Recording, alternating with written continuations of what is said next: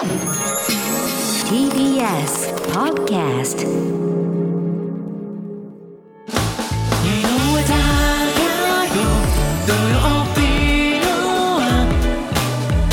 車椅子ラグビー日本代表の池崎選手がパラスポーツの魅力を発信する池崎大輔パラスポーツのあ今週は先週に引き続き車椅子ラグビー日本代表の次世代のエース橋本勝也選手がゲストです。小沢光輝アナウンサーが話を伺っています。ではお聞きください。障害について教えてもらっていいですか？はい。生まれた時には両足はあったんですけれどもあぐらをかいた状態といいますか、歩けるような状態ではなくて3歳の時に両足切断してで指の方は生まれた時からもう両手2本ずつっていう形ですね指は2本ずつってことは4本ってことですよね。そうですね合計4本ですね。合計4本ってこと。でも僕4本あっても特に生活に困ることがないと言いますか。箸も持てますし、はい。むしろ字書いてるとみんなから達筆だねうまいねって言われるぐらいなのでそんなに今まで生活に困ることがなかったかなっていう重いのものを持つ時にも指で握ることができないのでその分手首がある程度強いので手首を使って物を持ったりとかそういうのは僕に限らず池崎さんもそうですし他の障害を持ってる方もそうだと思うんですけれどもみんな工夫をしながら自分の障害を最大限生かして生活しているのでかわいそうだねとかって言われるけどどこがかわいそうなのかな ぐらいで最近は受け止めてますね。だから橋本選手とじゃんけんしてグー出せば勝てるから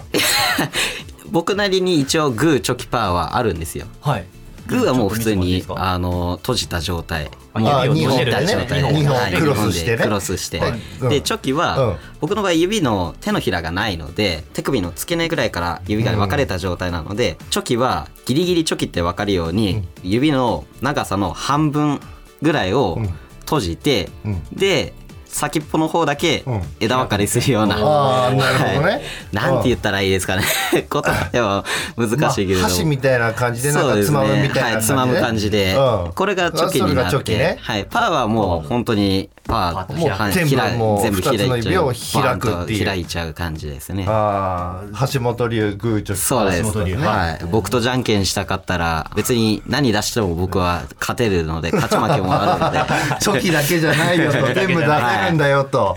車椅子ラグビーの出会いのきっかけは何ですか？毎年定期検診であの療育センターに行ってたんですね。そこで主治医の先生から障害者も健常者もみんな一緒にスポーツしようっていう団体があってえ勧められて、えで、はい。その主治医の先生も僕がもともとスポーツが好きっていうことを知っていたので勝也にちょっとスポーツそんなに好きならこの団体入っていろいろなスポーツ経験してみなっていうふうに言われて、初めてスポーツを始めたのが、まあ、車椅子バスケだったんですよね。っていうのも僕自身その当時車椅子バスケか陸上しかパラスポーツは知らなくて、はいバスケの方がやっぱ小中とずっと休み時間にやってきたので楽しいなっていうふうに思ってたのでバスケやってみようかなっていう感じで最初はバスケを始めてたんですよね。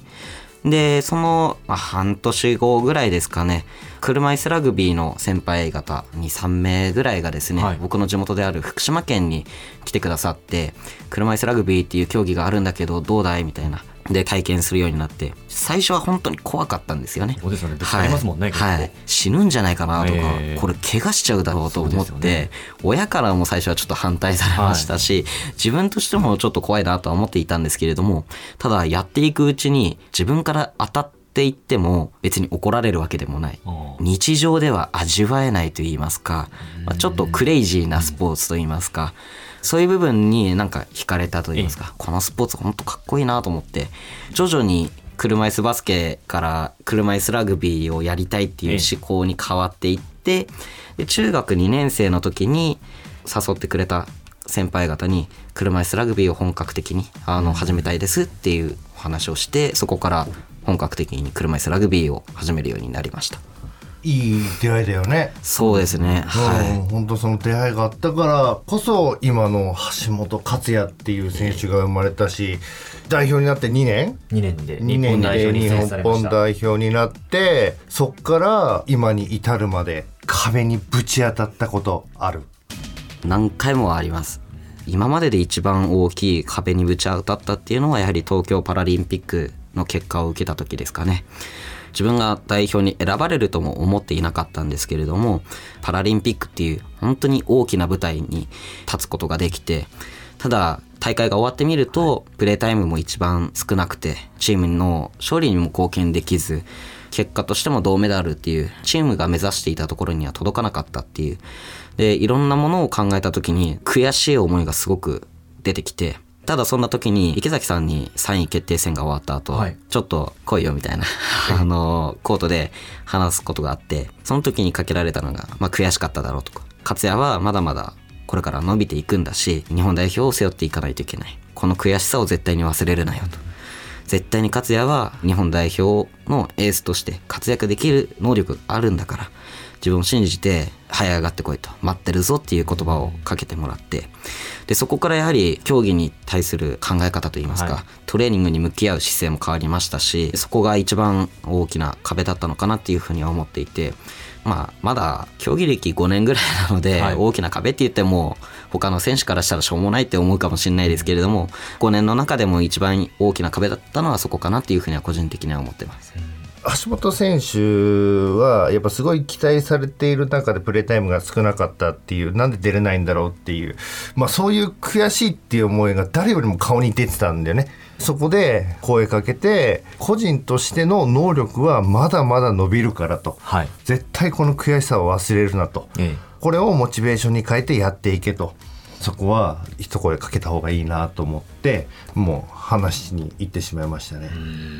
まあ、それはもうすごく覚えてます。限られた人にしか経験できない舞台でそういった悔しい思いも味わって池崎さんっていうもう本当に何回もパラリンピックに出てる選手からそういった言葉をかけてもらえるっていうのはすごく嬉しかったですし何よりも最後に言われた「待ってるぞ」っていう言葉が自分のスポーツに取り組む姿勢がすごく変わるきっかけの一つだったなっていうふうには思ってます。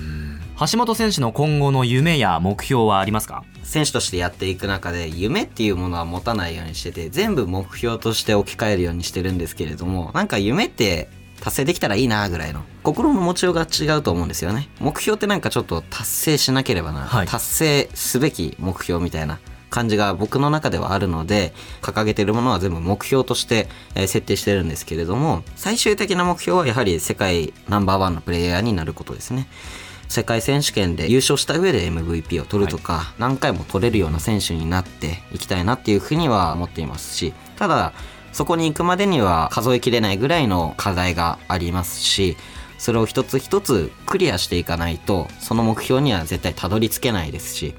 プレイヤーとしてすごい上手くても人としてもやはりできてないと誰もついてきてくれないじゃないですか選手としても一人の社会人としてもみんなから頼られる存在といいますか勝也だったら何でも任せられるよねとか、はい。そういった人になっていきたいなと思っていてそれに一番近いのが日本代表でいうと、まあ、キャプテンを務めてる池さんだと思うんですね。僕もいずれは日本代表のキャプテンを務めてみたい。自分が今までいろんな人から教わってきたことを今後後輩たちに引き継いでいきたいと言いますか。キャプテンを経験した後の人生でも多分ガラッと変わると思うんですよね、世界一っていう称号、まあ、MVP とかを取るっていう目標もありますけれどもそれにプラスして人としても成長していきたいなっていうふうには思っています。橋本選手に思うことは、はい。パスなんかしなくていい。橋本選手にボール渡ったらもう100%スコアする確率ぐらいのパフォーマンスを持ってもらいたい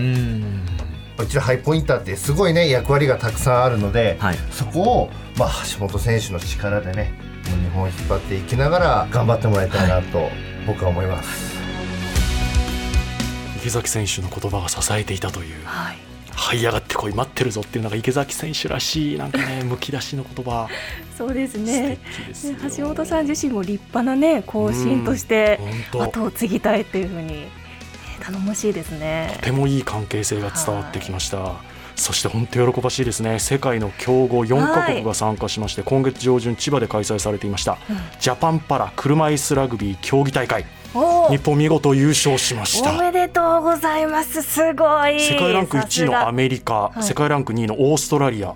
破って全勝で優勝、すごいですよね。うん。先週放送中にやってた試合ですよね。そうですそうですそうです。それも含めて池崎選手そして関係者の皆さんチームの皆さん本当におめでとうごございます。以上池崎大輔パラスポーツのアでした